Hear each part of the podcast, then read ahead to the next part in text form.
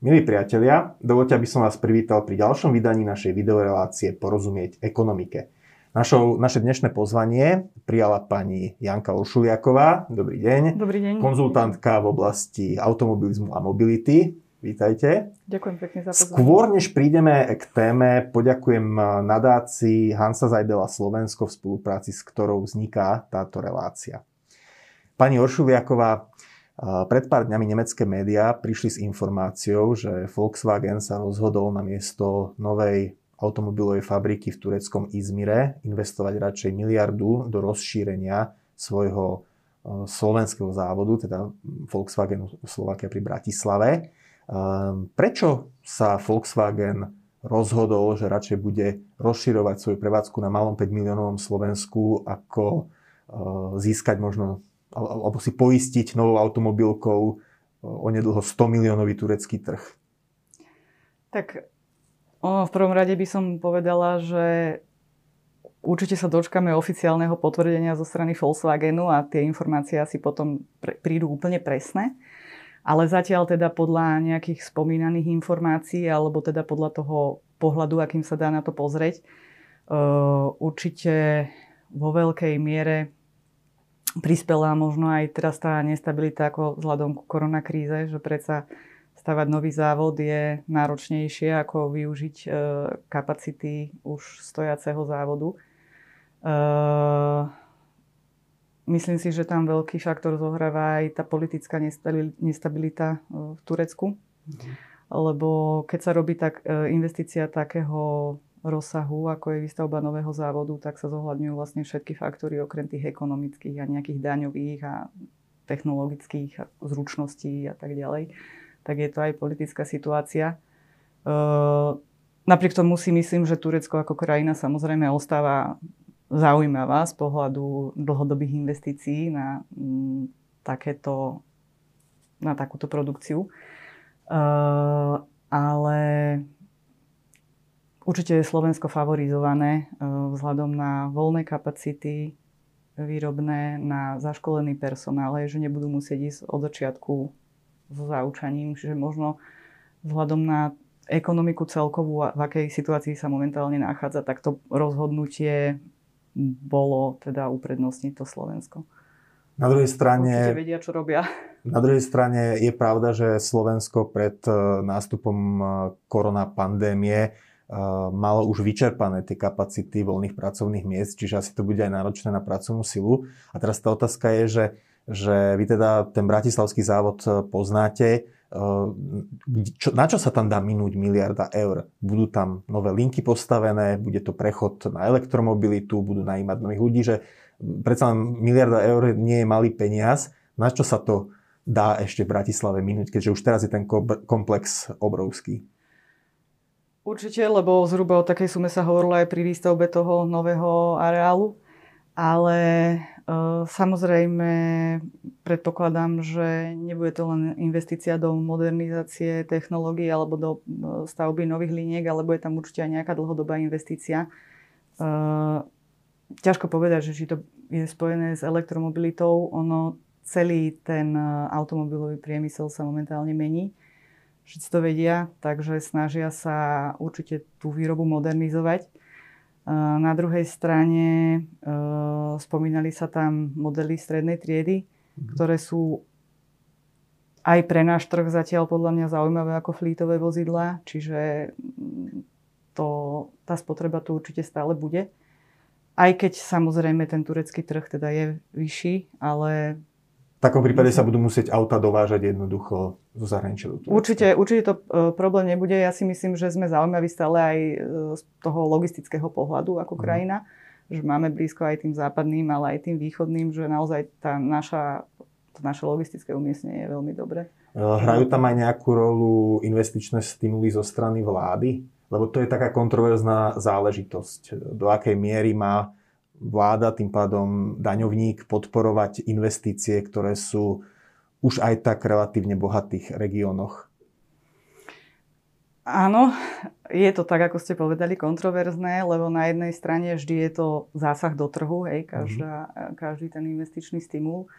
Na druhej strane sme momentálne v situácii, že áno, pred koronakrízou boli vyčerpané tie personálne kapacity, bol už problém nájsť tých ľudí schopných pracovať, ochotných pracovať a naozaj aj ten dodávateľský reťazec teda dokázať zabezpečiť, bolo to náročné.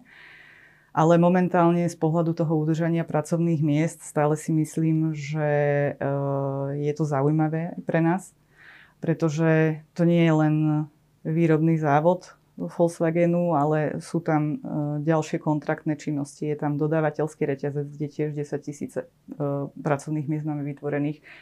Sú to služby ako aj gastro, hej, stravovanie zamestnancom, sú tam odborné služby, technické mm-hmm. služby, logistika, čiže uh, to je veľký komplex.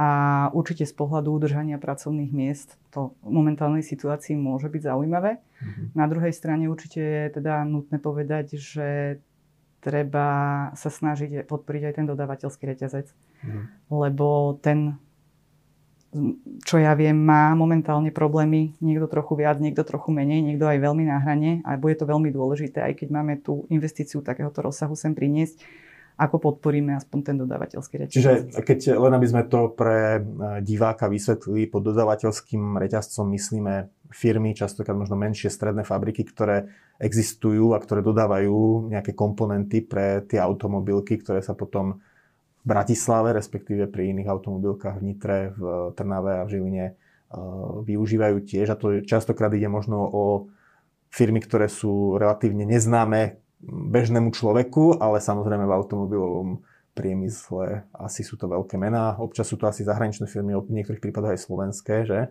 Je tak, áno. E, ten dodávateľský reťazec naozaj na Slovensku máme veľmi silné. Sú to aj menej známe, aj známejšie e, dodávateľské firmy.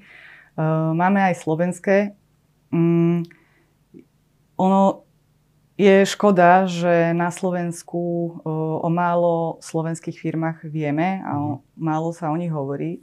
Aj to je možno téma na podporu, že naozaj to domáce si možno my málo vážime a mhm. vieme o tom rozprávať, tak ako sa vždy hovorí o tých zahraničných. Ale sme určite dôležitou súčasťou toho ekosystému aj ako slovenské firmy. Um, Slovensko a vlastne Európa i svet teraz čelia pandémii koronavírusu, o ktorej nevieme, kedy skončí. Ako ovplyvnila automobilový priemysel? Videli sme, že napokon boli tu obavy, že dopyt teda veľmi poklesne, boli tu obavy o pracovné miesta, napokon sa, boli nejaké prepúšťania, e, boli nejaké teda obavy, ale nedá sa povedať, že by automobilizmus padol tak, ako povedzme pri finančnej kríze 2008. Alebo sa milím? No v prvom rade ešte koronakríza nie je ukončená. Uh-huh. Ja, čiže myslíte tým, že ešte nerátame? Ešte sa to, ešte len, ešte sa to len ukáže, ešte stále je to také, že by som si dovolila povedať, že ešte stále tá situácia je dosť nebezpečná. Uh-huh. A práve v tejto druhej vlne máme dokonca ešte oveľa väčšie problémy, ako boli pri prvej vlne, práve tým, že uh, tak by som povedala, nie je to zosynchronizované s tým zahraničím. Uh-huh. Uh, Nemecko beží na plné kapacity a teraz dodávateľia majú dodávať a pomaly zastavujú linky, lebo v tých červených regiónoch my pomaly naozaj nevieme e, spustiť niektoré linky. Hej, teraz ľudí máme v karanténe, pomaly sa zatvárajú niektoré závody a pritom naplno máte zásobovať tých zahraničných dodávateľov. Je to obrovský problém. Pre mhm. niektorých väčší, pre niektorých menších. Samozrejme, nebudem toho ako hádzať do jedného vreca, ale tie problémy teraz vznikajú a určite sú e, silnejšie ako v tej prvej vlne. Lebo tá prvá vlna síce sa zastavila na chvíľu, ale to spustenie znovu bolo ako celkom rýchle. E, tým, že už pred prvou vlnou koronakrízy už boli problémy aj s dodávkami materiálu, mm-hmm. tak e, tie automobilky aj potom znovu spustení sa snažili zase e, doplniť skladové zásoby, aby nemali nejaké problémy s výkyvami, hej, keby už rátali mm-hmm. s tým, že ešte niečo sa môže stať. Takže sa snažili aj na to pripraviť, takže ešte stále tam e, naozaj tá výroba bežala naplno ďalej, ako náhle sa uvoľnili tie opatrenia. Uh, obávam sa toho, že teraz to môže byť horšie, pokiaľ sa naozaj uh, nepodporí aj ten dodávateľský reťazec. Mm, teraz nebude to znamenať aj možno takú zmenu mentality u automobiliek. Vieme, že dlho sa razil taký ten Toyota princíp just in time, kedy, ste, kedy bola tendencia medzi automobilkami, ale aj firmami možno v iných sektoroch ekonomiky um, držať tie, tie nejaké skladové zásoby úplne na minime, hovorilo sa, že diálnice a kamióny sú naše sklady. No a tu vznikli veľké cezhraničné dodávateľské reťazce, dodávateľsko, dodávateľsko teda predajné, pretože od nieky, častokrát z inej krajiny beriete komponenty, než kde to montujete a potom zase inde to e, predávate, inde je zase ten odberateľský trh. No a videli sme teda, že práve v koronakríze, keď krajiny išli do shutdownu, keď sa zatvárali hranice, tak práve tieto doda- medzinárodné dodávateľské a odberateľské reťazce boli ohrozené. Čiže mm, nebude to znamenať takú zmenu mentality e, u automobiliek vôbec, čo sa týka aj toho spôsobu manažmentu a logistiky? Ono, toto je problém veľmi komplexný, alebo za tým je celá veda, lebo ono to nie je také jednoduché.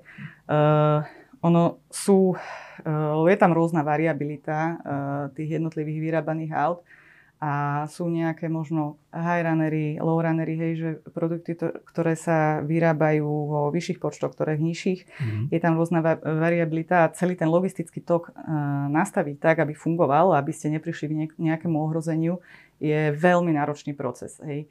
Uh, je to v pomere istoty a ekonomiky. Mm-hmm. Tým, že sa tam tlačí enormne na znižovanie nákladov, tak úplne mať plné sklady zase z pohľadu ekonomiky a financií zase tiež nie je úplne, úplne mm-hmm. únosné. Uh, ale samozrejme ten trend k tomu znižovaniu alebo k takému zjednodušeniu je. A, a to je celá tá transformácia toho mm-hmm. možno teraz automobilového priemyslu, že už to v budúcnosti ani tak nebude len o tej e, kontraktnej výrobe, ale tá, tá celá výroba sa postupne, alebo to, že gro bude o výrobe automobilov a mm-hmm. hlavnú úlohu hrajú automobilky, sa transformuje do toho, že mobilita bude vnímaná ako služba. Mm-hmm. E, celá transformácia prejde možno už v budúcnosti niektorí ľudia aj nebudú vlastniť tie uh, auta, ale bude šerovaná mobilita. Mm-hmm. Tie trendy sú tam rôzne. Uh, treba samozrejme brať ohľad na znižovanie uhlíkovej stopy. Hej? Mm-hmm. Čiže to je tiež zásobovanie v dodavateľskom reťazci, že samozrejme je ideálne využívať nejaký rádius tam, kde je to možné, aby každá mm-hmm. súčiastka trikrát neobletela svet, kým sa namontuje. Len e, do toho zasahuje aj ako vysoká politika svetová, čiže mm-hmm tam je to veľmi náročné toto predikovať, ale, ale ten trend tam určite je. Hej, so znižovaním uhlíkovej stopy, nové materiály kvôli, kvôli tomu, aby teda mohla byť tá váha vzdiel niekde dole. Ale veľmi dôležitá je tam aj tá inteligentná transformácia, nové technológie, nové služby, úplne zmena toho celého reťazca ako takého. A tie firmy e, to budú musieť integrovať, tie automobilky, čiže tiež hľadajú ten priestor, kde ako mm zapojiť tie inteligentné technológie, kde dať ten priestor. Je tu obrovská príležitosť teraz aj pre ten slovenský trh e, uchytiť si to miesto v tom a byť súčasťou, veľmi dôležitou súčasťou toho ekosystému mhm. tej inteligentnej mobility do budúcna. Tá, ten, tá transformácia automobilového priemyslu, ktorá teraz e, prebieha, má ako keby veľa takých tých poschodí.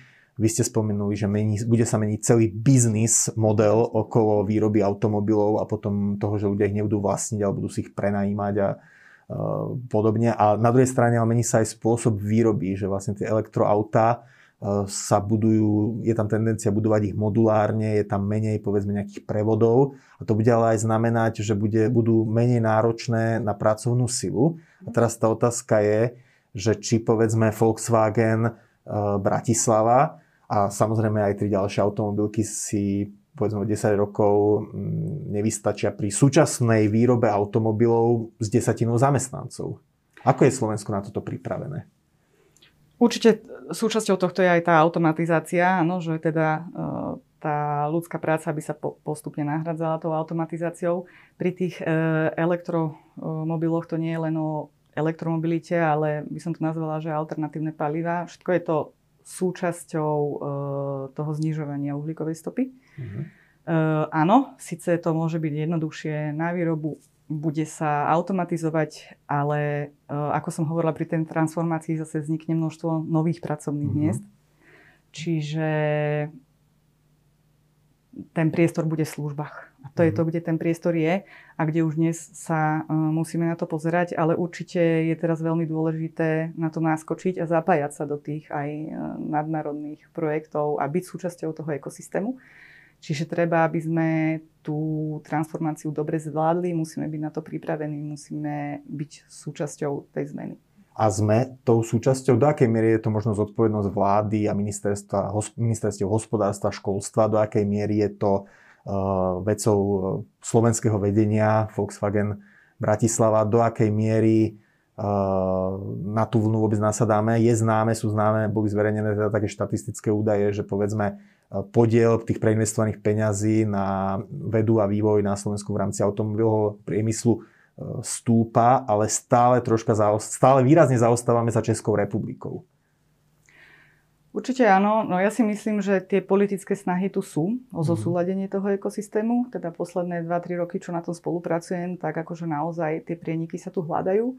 Uh, je to náročné to teraz celé podchytiť, lebo možno sme niekoľko rokov pozadu hej, a teraz mhm tá zmena bude príliš veľká, treba to uchopiť správne. Je to komplexný systém, čiže je tam uh, veľa toho, čo bude treba uh, poprenastavovať. On dôležité je aj ako zvyšovanie povedomia, aby sme mm. zmenili myslenie tých ľudí, lebo uh, čokoľvek poviete, tak naražate na to, že ale to nebude fungovať a toto bude inak. Ono, uh, jasné, je na to viacero pohľadov, všetko sa uriadiť dá, keď sa chce. Hej. Tam treba aj zmeniť ten prístup myslenie tých ľudí k tomu, aby boli... Čiže to je naša tradičná slovenská kultúra, že nedá sa to a treba to preklopiť na dá sa to, alebo hľadajme spôsob, ako by sa to dalo. Často áno, alebo ako ľudia povedia, ale to je ťažké. Samozrejme, že to je ťažké, ale od toho tu sme. Keby to nebolo mm-hmm. ťažké, tak nás nikto nepotrebuje, ani žiadny manažment a tak ďalej. Takže to, že to je ťažké, je práve tá naša veľká príležitosť, aby sme, aby sme boli... Pretože tam je tá tá znalostná ekonomika, hej, tam už to je mhm. aj o tom know-how, o tom, že niečo vieme robiť inak, lebo niečo poskladať krabičku vám urobia kdekoľvek na svete, hej, akože mhm. keď naozaj máme robiť uh, technologicky pokrokové veci, tak uh, musíme nájsť ten priestor, v čom sme dobrí a treba na tom začať stávať a treba to budovať, podporovať.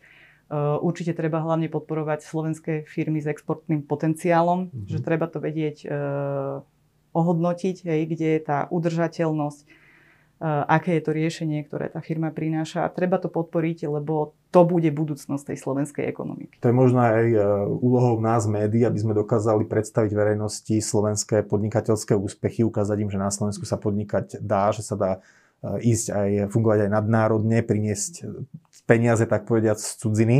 A na strane druhej zrejme aj ukázať možno mladým ľuďom, ktorí sa hľadajú, že v priemysle je stále tá, tá, sú tie dvere otvorené nielen na takých tých operatérských miestach, ale možno aj na takých tých vyšších v manažmente, v marketingu a je to možno, sú to možno aj do určitej miery isté miesta, ktoré sú aj dobre ohodnotené. Ja by som sa vás ešte spýtal, nad Slovenskom často vysí teda taký, takéto strašidlo Detroitu, čo je vlastne mesto, ktoré bolo kedysi, je to také kliše, kedysi to bolo miesto, kde bola silná automobilová výroba, ktoré dnes je, ľudia opúšťajú, je plné kriminality a tak ďalej. Je to v podstate zbankrotované mesto. V Európe máme zase príklad Belgicka, ktoré bolo tiež veľmi silné v automobilovej výrobe, ale potom sa tam niečo pokazilo, odbory mali príliš veľké oči, príliš stúpli náklady, automobilky sa rozhodli teda, že pôjdu inám. Takže ako to je uh, s tou takoutou slovenskou úzkosťou, že jedného dňa automobilky, jedna, druhá, tretia, štvrtá, sa zbalia a povedia, že presúvam celý závod do Turecka napríklad. Práve preto hovorím, že treba byť súčasťou toho uh, ekosystému pri tej mm. transformácii, aby sme udržali tie pracovné príležitosti v službách. Hej, ono netreba zaspať a myslieť si, že do konca života všetko pôjde tak, ako beží dnes. Uh, treba byť proaktívny, treba hľadať tie príležitosti a ja si myslím, že potom nás to zďaleka tak neohrozí, ako sa ako sú tie dopady Detroitu a tak ďalej. Uh, samozrejme, chápem, že teda ľudia sa toho môžu báť a keď zostaneme pasívni, uh-huh. stať sa to môže, ale ono to určite nikdy nebude zo dňa na deň, že sa to teraz vypne. Uh, zatiaľ sa to plánuje pekne. Hovorím, tá transformácia bude veľmi dôležitá. Treba sa zamerať na tie inovatívne technologické veci, aby sme ich... Preto ja ako veľmi apelujem na to, aby sa podporovali aj tie slovenské firmy, aj, aj samozrejme zahraničné, ale aby sa išlo na te, ten technologicky vyšší level, ktorý je, ktorý je súčasťou tej budúcnosti. Mm-hmm. Aby sa zabudlo na to myslenie 90. rokov, ale naozaj, aby sa pozeralo tak, že fits for future. A ešte by som e, k jednej vašej otázke, že teda áno, tie odbory, keď tlačia a tak ďalej, je to veľmi náročné nájsť ten balans mm-hmm. medzi, medzi tým, aby teda aj rastli platy, čo je mm-hmm. pre tú mhm. ekonomiku samozrejme dobre, ale aby sme si tým nezničili, čo máme. Hej? Že mm-hmm treba byť veľmi opatrný možno pri nejakých vysokých skokoch, alebo sú obdobia ako momentálne, kedy možno trošku treba nechať ako je. Hlavne, že sa to zase nejak dokáže rozbehnúť a naozaj sa pozerá na tú budúcnosť a naskočiť na tú transformáciu. Čiže keď je kríza, tak radšej možno odbory by mali tlačiť na udržanie zamestnanosti ako nám mzdový rast a potom, Určite si myslím, že, že to je cesta, lebo teraz akože e, dokážem tvrdiť, že za dodávateľský reťazec naozaj máme teraz sú tam enormné náklady hej, z tej mhm. koronakrízy. A teraz vy máte nejaký balík peniazí, z ktorých uh, žijete a vám ho nikto nenavýšil, ale tie mhm. náklady enormne zrástli, čiže máme čo robiť, aby sme dokázali vôbec uh, teraz utiahnuť uh, tú zamestnanosť alebo vôbec tú produkciu ako takú. A ono je to naozaj teraz veľmi náročné a e, až také kritické, ako psychicky už aj náročne sa to plánuje. Tá výroba celá ako taká je, je veľmi ťažká a takéto situácie do toho určite nepridávajú. A opatrenia vlády v rámci korona pomoci vám nepomohli? Tak e, je to veľmi individuálne. Niekde pomohli, niekde absolútne Mm-hmm. Bohužiaľ, nedá sa e, tomu pomôcť, tak ono, e, každý má iné problémy. Mm-hmm. Niekde to zhaslo úplne, niekde sa to zase rozbehlo. O, o, ono je to také, mm, hovorím, je to individuálne. Uh, Ale teda stretávate pomoc... sa medzi dodávateľmi uh, s, všeobecne s ponosmi na mm, politiku vlády v rámci teda tej pandémie v zmysle nejakých pomocí, kompenzácií podnikateľom, alebo mm, skôr sú spokojní a netreba nič Akože e, spokojní určite nie sú, lebo nie je to dosť. Na druhej strane nie je to chyba politikov. Ono je to veľmi náročné uh, aj z ich strany teraz robiť tak, uh-huh. aby mhm. ste každému vyhoveli. Hej. Akože nikdy nebude každý spokojný. Uh-huh. Uh, je to málo peňazí, ktoré dostali na tú kompenzáciu, lebo hovorím aj tak, sú stále nad tým balíkom, z ktorého žijú. Mm-hmm. Na druhej strane každá pomoc, vďaka aspoň za ňu, že tam môže byť, lebo bez toho by to mohlo byť ďaleko dramatickejšie. Povedzme možno, skôr než prídeme k tým novým biznis modelom, ktorými by sme to ukončili, tak ešte by som sa vás možno spýtal aj na otázku ekológie. Uh, práve Volkswagen teda mal veľký emisný škandál je tu veľký tlak teda znižovať uh, emisie, znižovať produkciu CO2. Uh, sú tu tlaky, ktoré sú aj z úrovne Európskej únie. Na druhej strane potom sú obavy, že keď to preženieme, tak si vyženieme priemysel z Európy. Um, ako sú pripravené naše automobilky a vôbec aj ten dodávateľský reťazec na Slovensku? Ako sme pripravení na na výrobu, ktorá je, kde oveľa väčšiu váhu teda zohráva ten environmentálny rozmer. Tak tie automobilky už s tým žijú dlhšiu dobu, lebo tie e, nariadenia teda z Európskeho parlamentu boli veľmi prísne, už teda mhm. aj pred, aj počas toho, tých škandálov, hej, že z niečoho to pramenilo. Uh, ale Automobilky pripravené sú, pretože vedia to dlho. Nehovorím, že je to jednoduché. Hej, ide, ako som už spomínala, je to aj o vývoji nových materiálov, znižovanie váhy vozidla, nastavovanie, používanie potom tých e, alternatívnych pohonov. E, je to náročný proces, ale tie automobilky ako tak na to pripravené sú, lebo to už jadia dlhú dobu. E, myslím si, že náročnejšie bude tá celková politika vzhľadom k Parískému dohovoru, mm. ktorá sa týka teda komplexne, uh, nielen priemyslu, ale celého bytia a ekonomiky štátu. Tam to bude oveľa náročnejšie, lebo to zasahuje do domácnosti, mm-hmm. energetická efektívnosť budov, každej jednej. Lebo keď chceme raz dojsť na nulu, tak nula je nula. Ani mm-hmm. nie 17, mhm. ani 20, hej. A toto bude naozaj náročné. Tam treba strategicky k tomu pristúpiť, veľmi dobre to naplánovať, veľmi dobre to merať, veľmi dobre to e, riešiť, ale aj si overovať e, správnosť rozhodnutí a tak ďalej a sledovať podrobne, čo sa s tým deje. Určite to tam bude veľmi, veľmi dôležitá tá stratégia, ako sa k tomu pristúpi. Keď sa pozriete z okna bytu na ktorém, ktoromkoľvek slovenskom sídlisku, tak vidíte preplnené parkoviská cez víkendy alebo v piatok večer častokrát niekde zaparkovať. Je vidno, že už skoro každá domácnosť má to jedno auto, mnohé majú po dve auta.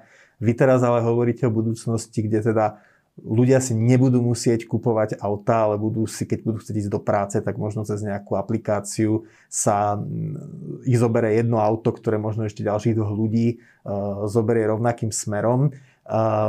Aká, ako je teda tá budúcnosť toho biznis modelu okolo automobilov? Čo sa môže zmeniť?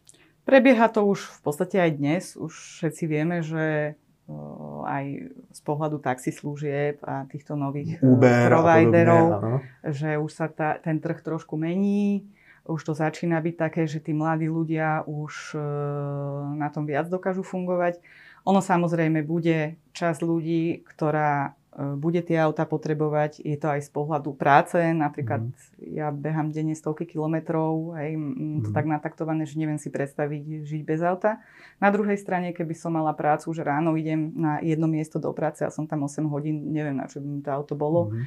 Uh, ale zase je ten, uh, toto vidím trochu komplexnejšie.